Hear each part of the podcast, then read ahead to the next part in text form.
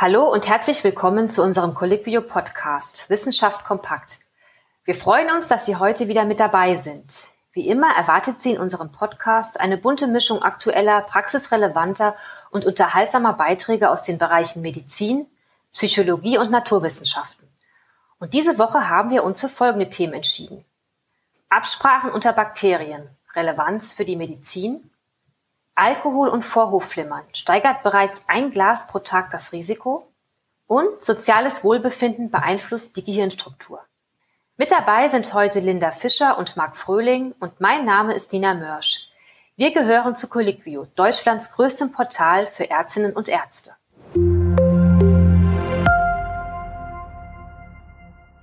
Viele Dinge gelingen nur durch Teamarbeit. Das ist nicht nur so bei uns Menschen, sondern auch bei Bakterien. Zum Beispiel, wenn es darum geht, sich vor einer Immunattacke zu schützen oder im Gegenteil den Wirt anzugreifen. Das ist erst dann sinnvoll, wenn das Team groß genug ist. Und darüber müssen sich Bakterien austauschen. Heutzutage geht man davon aus, dass wohl alle Bakterien miteinander kommunizieren, das sogenannte Quorum Sensing. Kürzlich wurden ja auch Forschungen zu dieser bakteriellen Kommunikation mit dem Paul-Ehrlich-Preis ausgezeichnet. Marc, erzähl doch mal, wie funktioniert das denn genau? Dazu möchte ich auf die Anfänge der Forschung verweisen und damit auf einen leuchtenden Zwergtintenfisch. Für dieses Leuchten sind nämlich Bakterien mit dem Namen Vibrio fischeri verantwortlich. Und hier hat der Amerikaner Michael Silverman in den 80er Jahren das erste Quorum Sensing System entdeckt. Das funktioniert so. Diese Bakterien setzen ein Sprachmolekül frei. Die Menge der freigesetzten Moleküle korreliert mit der Anzahl der Bakterien und ist ein gewisser Schwellenwert erreicht, das sogenannte Quorum, kehren die Sprachmoleküle in die Bakterienzelle zurück und binden dort an einen Rezeptor, und das Licht geht an. Auf dem Tintenfisch leben diese Vibrio fischeri Bakterien ja in Reinkultur, also ohne andere Bakterienstämme. Fast so wie unter Laborbedingungen. Ja, das stimmt. Für Bakterien ist aber auch die Frage interessant, welche weiteren Arten sich in der Nähe aufhalten und wer das Sagen hat. In den 90er Jahren hat die Mikrobiologin Bonnie Bessler ein neues Sprachmolekül entdeckt, mit eben dieser Aufgabe, es informiert über die Anzahl der konkurrierenden Bakterien. Heute sind Hunderte dieser Sprachmoleküle bekannt. Und Bessler konnte in den letzten Jahren zeigen, dass auch die Wirtszellen und Viren da mitreden wollen und sich so der Bakterienkommunikation bedienen. Sie konnte 2019 zeigen, dass auch Bakteriophagen die ausgetauschten Informationen der Bakterien nutzen, um den idealen Zeitpunkt für einen Angriff herauszufinden. Und welchen Nutzen kann die Medizin aus diesen Forschungsergebnissen ziehen? Das Wissen um die Kommunikationswege eröffnet natürlich ganz neue Möglichkeiten bei der Bekämpfung unerwünschter Bakterien. Denn wenn die Bakterienkommunikation eine Voraussetzung ist, etwa ein Toxin zu bilden, kann eine neue Strategie sein, diese Absprachen zu stören, anstatt Antibiotika zu entwickeln. Daran wird aktuell gearbeitet, allerdings ist das Verfahren noch nicht effektiv genug für die klinische Nutzung. Und auf der anderen Seite könnten die neuen Erkenntnisse dabei helfen, nützliche Bakterien zu fördern. In den letzten Jahren ist der Einfluss von Lifestyle-Faktoren auf das Gehirn in den Fokus der medizinischen Forschung gerückt. Zu diesen Lifestyle-Faktoren zählt beispielsweise das soziale Umfeld. In dem Konzept Social Health ist sowohl der Einfluss des sozialen Umfelds auf die Gesundheit erfasst, als auch die Fähigkeit, an sozialen Interaktionen teilzunehmen. Forscherinnen und Forscher einer niederländischen Studie haben nun den Zusammenhang von Social Health mit pathophysiologischen Veränderungen im Gehirn gezeigt, die mit Demenzerkrankungen assoziiert sind.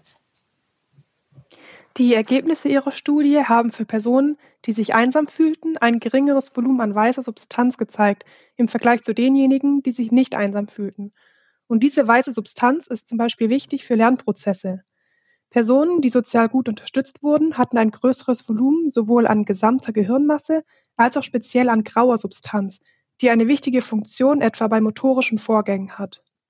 Darüber hinaus nahm ihr Gehirnvolumen über die Jahre weniger stark ab. Das Fazit der Studie lautet, dass sich soziale Faktoren zumindest teilweise in der Gehirnstruktur widerspiegeln. Wie können sich die Wissenschaftler und Wissenschaftlerinnen so sicher sein, dass diese Veränderungen im Gehirn ausgerechnet auf das soziale Wohlbefinden zurückzuführen sind? Das liegt am Studiendesign. Die Teilnehmerinnen und Teilnehmer, die alle zu Studienbeginn 40 Jahre oder älter waren, wurden zunächst in einem Interview zu ihrem sozialen Wohlbefinden befragt, zum Beispiel bezüglich Einsamkeit, dem Grad der sozialen Unterstützung, die ihnen zuteil wurde, und Familienstand. Und zusätzlich wurde bei ihnen von Studienbeginn an über einen Zeitraum von zehn Jahren regelmäßig ein MRT des Schädels durchgeführt, um beispielsweise das Gehirnvolumen und die Integrität der weißen Substanz zu untersuchen. Du hast ja gerade den Familienstand erwähnt. Wie wirkt sich dieser denn auf das Gehirn aus? Im Vergleich zu verheirateten oder geschiedenen Personen hatten diejenigen, die nie verheiratet waren, ein kleineres Gehirnvolumen. Und gab es auch Unterschiede zwischen Männern und Frauen? Ja, in der Tat. Während sich rund 15 Prozent der Frauen einsam fühlten, waren es bei den Männern nur 8 Prozent. Und interessanterweise war das Volumen an weißer Substanz nur innerhalb der männlichen Teilnehmer bei einsameren Personen kleiner. Auf die weiblichen Teilnehmerinnen traf das nicht zu. Wie wirken sich diese strukturellen Veränderungen im Gehirn letztendlich dann auf die Gesundheit aus? Die Autorinnen und Autoren nehmen an, dass sie kognitive Funktionen beeinflussen und im schlimmsten Fall die Entwicklung einer Demenzerkrankung fördern können. Eine gute soziale Unterstützung begünstigt womöglich gesundheitsförderndes Verhalten, fungiert als Stresspuffer und beugt kardiovaskulären Erkrankungen vor. Außerdem wirkt sie sich vorteilhaft auf das neuroendokrine System und das Immunsystem aus. Die Corona-Pandemie hat dieses Jahr auch die Fastnachts- und Karnevalshochburgen fest im Griff. Hier müssen Fans des bunten Treibens leider auf das Feiern verzichten. Entsprechend wird wohl auch weniger Alkohol fließen wie sonst so üblich. Wenigstens ein positiver Aspekt, denn bei jüngeren Menschen kann ausufernder Alkoholgenuss ernste Folgen haben und zum Beispiel Vorhofflimmern auslösen. Umgekehrt ist aber auch bekannt, dass Menschen, die niemals Alkohol trinken, etwas häufiger Herzprobleme wie Herzinsuffizienz entwickeln. Dieses Risiko einer Herzinsuffizienz scheint abzunehmen, wenn man zumindest eine geringe Menge Alkohol konsumiert. Bis jetzt war unklar, ob dies auch für das Vorhofflimmern gilt. Einer aktuellen Studie zufolge scheint dies eher nicht der Fall zu sein. Ja, richtig. Ein Team um die Kardiologin Professor Renate Schnabel vom Universitätsklinikum Hamburg-Eppendorf hat sich jetzt dieser Frage gewidmet und Daten aus insgesamt fünf großen europäischen Kohortenstudien ausgewertet mit über 100.000 Studienteilnehmern. Und das Ergebnis? Bereits ein einziger Drink pro Tag steigert das Risiko eines Vorhofflimmerns um 16 Prozent im Vergleich zu Abstinenzlern. Bei Personen, die täglich zwei Getränke oder sogar mehr als vier Gläser konsumieren, steigerte sich das relative Risiko um 28 bzw. um 47 Prozent. Was bedeutet denn ein Getränk pro Tag? Die Forscher definierten als Drink entweder ein kleines Glas Wein, ein kleines Bier oder 40 Milliliter Spirituosen mit dem Inhalt von 12 Gramm Ethanol. Alle Teilnehmer wiesen zu Studienbeginn keine Vorhofflimmern-Diagnose auf. Das mittlere Alter betrug 47,8 Jahre und der durchschnittliche Alkoholkonsum lag bei drei Gramm pro Tag.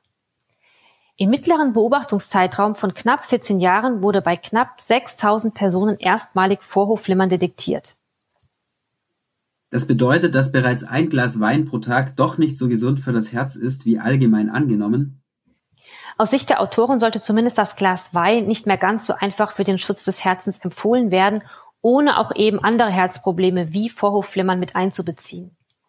Am Ende verweisen die Autoren aber eben auch auf Schwächen der Studie. So wurden die Teilnehmer nur einmal zu Beginn der Studie nach ihrem Alkoholkonsum befragt und ähm, gelegentliche Alkoholexzesse wurden dabei gar nicht berücksichtigt. Und da es sich auch um eine reine Beobachtungsstudie handelt, kann sie nur einen Zusammenhang zwischen Alkoholkonsum und Vorhofflimmern herstellen. Es ist damit also nicht bewiesen, dass Alkohol tatsächlich das Vorhofflimmern auch auslöst.